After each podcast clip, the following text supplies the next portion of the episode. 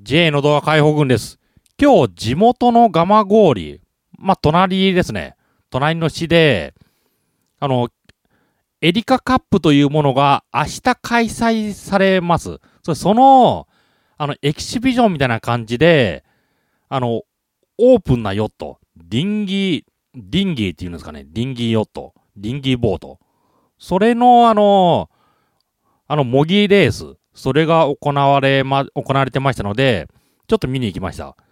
まあなんか、大きな試合の、このエキシビジョンにしては、観客、まあ、撮影してる人もいなかったし、見てる人もいなかったですね。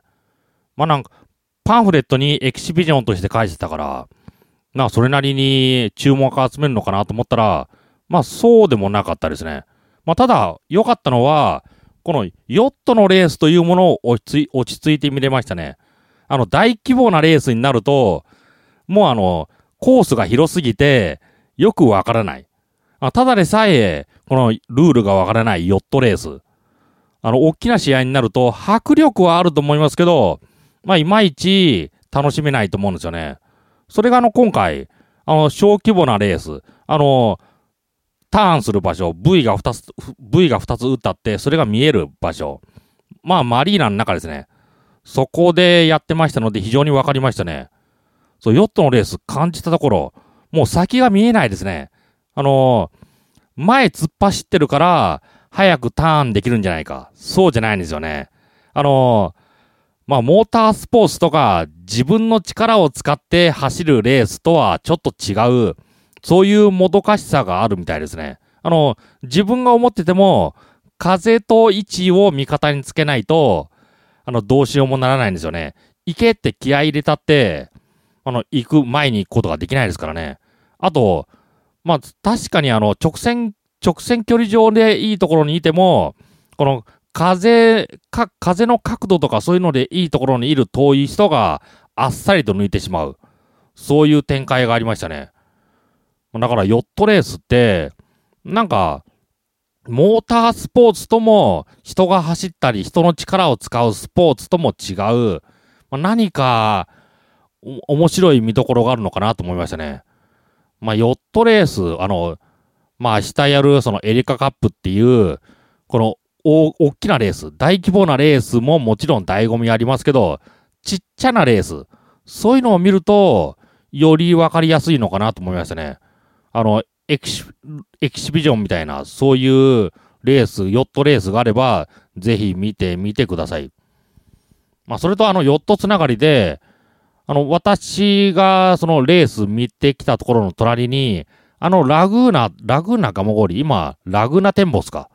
そこで、このクルーズ、クルーズヨット、あの、大型ヨット、それで1時間のクルーズってのがあったんですよね。それ、乗ってきました。あの、ちょうどの乗ってる人も、朝早く乗ったからあまりいなくて、あの、乗りましたね。あの、初めて私、ヨット乗りましたね。まあ、今日、ヨットのレースも初めて見て、そう、ヨットというものも初めて乗った。それ、この大型のヨット、クルーザーか。あの、沖に出るまではエンジンの力で、そこからは、あの純粋にヨット、あの、掘れ、掘れ風を受けて、それ走りますね。あのすごく不思議な感じでしたね。エンジンの音もしない静かな環境。それで、あの、楽しめましたね。ああ、こういうのに、この魅了されるんだって、ヨットとか持つ人。それはあの気も、お金があれば、あの気持ちをいつでも味わいたいですよね。まあ、その感覚、わかるような気がしましたね。あの、あと、あの、不思議な感じだったのが、あの、ジャイブって言って、あの、方向転換するとき、その時風の向きが変わるんですけど、一瞬すごく静かになります。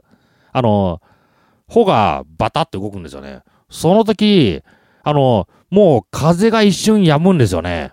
あれはなんか不思議な感覚でしたね。あの、あ、ヨットってあの、ちょっと話めちゃくちゃになりますけど、走ってる時、そんなに風ビュービューって感じじゃないんですよね。あ、当然、風を受けて走ってますからね。だからそんなに、あの、不快な風を受けるっていう感じはしない。でも、風は、まあ、吹いてることわかる。でも、方向展開。方向、クルーがジャイブって言ってましたね。その時は、一瞬静かになった。あれはなんか、すごく不思議な感覚になりましたね。それ、そして、まあ、また、またマリーナに戻るとき、その時エンジンかけたんですけど、その時のなんか嫌な気持ちありましたね。エンジンかけた時、なんか現実にバッと、あの、引き戻されたような、そんな感じがしましたね。だから、まあ、エンジンかけずに、あの、帆だけで走るっていうのは、あの魅力があるのかな。あの、もう今、ローテクですよ、ヨットなんて。今、エンジン使えば走れるわけですから。でも、あの、すっごいお金をかけて、ヨットの機体持って、機体船体か、船体買って、そして、走る。それはモーターボートとかと比べたら、モーターボートとかモータークルーザーとかと比べたら、そりゃあの、もどかしいところあると思いますよ。操作めんどくさいですから。でも、それで所有する、そして自分で操る。まあ、なんか魅力、非常に魅力があるのかな。お金も使う、体力ももちろんモーターボート、モーターボートと比べたら使いますし、あと、なんだろう、あの、まあ、めんどくさいですよね。でも、わざわざそれをやるということは、まあなんか、虜になったわけですよね。その気持ち、なんかわか、わからないでもないなと思いましたね。と言って私がヨット乗るかと言ったら、そんなことしないですけどね。まあ、あの、ヨット乗る機会がある、またはレースを見る機会があれば、ぜひ見てみてください。あの、なんか不思議な感覚に陥りますね。あの、まあ私もあの、なんか誰かからヨット経験者から聞いた話ですけど、あのなんか自分で走るのとも、いわゆるモーターを使うモータースポーツとも違う、何か、何か不思議なところがあるって言ってましたね。あ、それと最後、あの最近あのドローン、妙に風当たり強くなりましたよね。あのー私やめてほしいなと思いましたね。あの、日本って、ああいうあの模型、模型の航空機って、結構あの、おおらかだったんですよね。そんなに規制が厳しくなかった。どこでも飛ばせる。そんな感じで、あの、ドローンによる空撮、いろいろなところで行われてた。まあ、ただ、なんか最近、なんか祭りの中に墜落させたりとか、なんか、ちょっとミスリードを誘うみたいな感じで、お祭りに、お祭り最中にドローン飛ばすぞみたいな、そんな感じを言って逮捕された少年とか、まあいますよね。まあ、便利なもの。こういうことをやることによって、あの、不自由、不自由になってしまうのかなって、そう思いましたね。まああの、ただ、なぜドローンっていうのかなって思いましたね。あの、まあ、ま、あのタイプのもの、マルチローターとかヘリコプターとか、まあ昔からそういう言いか言われ方ありましたけど、ありましたけど、まあ模型飛行機、模型飛行機とか模型ヘリコプター、ラジコンヘリ、そんな言い方しないですよね。まあちょっと、そこら辺、あの報道側も配慮があって、あの純粋に模型やってる人、模型飛行機飛ばしてる人は、あの、意志が高いから、そこへの配慮なのかなと思いましたね。あ確かに、その模型飛行機愛好家と、このドローンを手軽に飛ばしてる人、一緒にしたら、元々の模型愛好家困りますからね。あの、あの、区別、な、なんか、同じだろうって言われそうですけど、あの、私違うと考えますよ。あの、模型飛行機、ヘリコプターとか飛ばす、飛ばす場合、大体は、模型屋さんに行って、そして飛ばしたいんですけどって言って、まあ入門機はこんなもの、そんなものを、あの、ここういうのがいいよって言って、入門機進められる。そういう流れみたいなんですよね。あの、私の知ってる人で、なんか最初から、ジェット機が欲しい。ジェットエンジンの模型が欲しいと言って店に行ったら、店に行ったら、丁寧に、そんなものを飛ばしたら、人を怪我させるし、一発で壊れるぞ。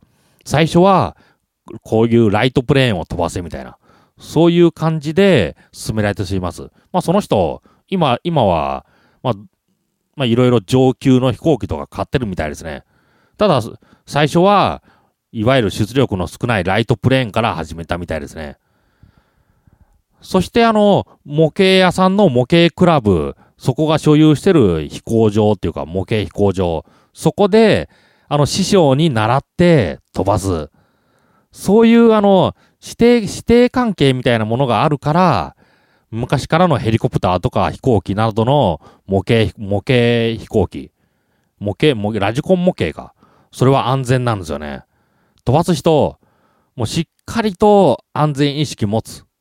模型屋さんで買って、そして、そこの師匠に入門して、そこのクラブに入る。そういう感じの世界なんですよね。そう一方、ドローンと言われるもの。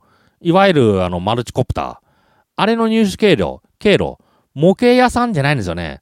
まあもちろん模型屋さんでも売ってますけど、そちらから買う人って少数だと思うんですよね。多くは通販で買う。通販で買って、そして自分で飛ばす。あの、確かにドローンと言われるもの。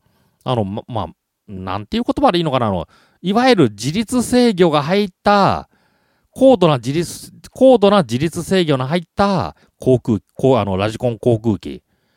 と、飛ばせるんですよね。あの、昔ながらのラジコン航空機って、あの、指示与えてもまっすぐ飛ばないんですよね。風の影響とかいろいろな影響。それで自動、自分で調整する必要があった。でも、ドローンと言われるもの、自動制御されて、それなりに飛ぶ。だから、知識なくても、それなりに綺麗に飛ばせるんですよね。ただ、まあ、所詮、ラジコン航空機ですよ。だから、何か問題があった途端に、自動制御が効かなくなって、そして墜落。そういうことがあるんですよね。だそれで問題が発生するんですよね。あの、自律制御ついてて安心だけど、あの、問題が起こった時には、もう自分で操縦しないといけない。その時に手動操縦なんかでき、できない。それで墜落させる、人にぶち当てる。そういうことが起こる。だから、まあ、ドローン。まあ、模型屋さんで落としいですね。模型屋さんで販売して、今までの航空機と同じように、この模型屋さんに入門するみたいな。そんな感じでいいのかなと思いますね。あの、ここまで、なんか事故が多い、迷惑かけると、模型航空機全般危なくなりますね。まあ、専用のエリアで飛ばせ。まあ実際模型航空機愛好家は専門エリアで飛ばしてるんですけどね。だから、そういう場所でしか飛ばせなくなってしまう。そうすると、空撮で安価な空撮安価な空撮デバイスとして使ってた、使ってた人は危ないのかなと感じますね。まあ、ここら辺、ちょっとした免許制にするか、何か法整備した方がいいのかなと思いますね。あの、特別な模型航空機エリア、そこで飛ばすんだったら、今まで通り問題ないですけど、市街地で飛ばす場合には、それなりにライセンスが必要。そういう、あの、整備、整えてほしいですね。あの、便利なドローン、あの、使えな、使っちゃいけない。そうならないようにしていきましょうって感じですね。自閉の取手出しでした。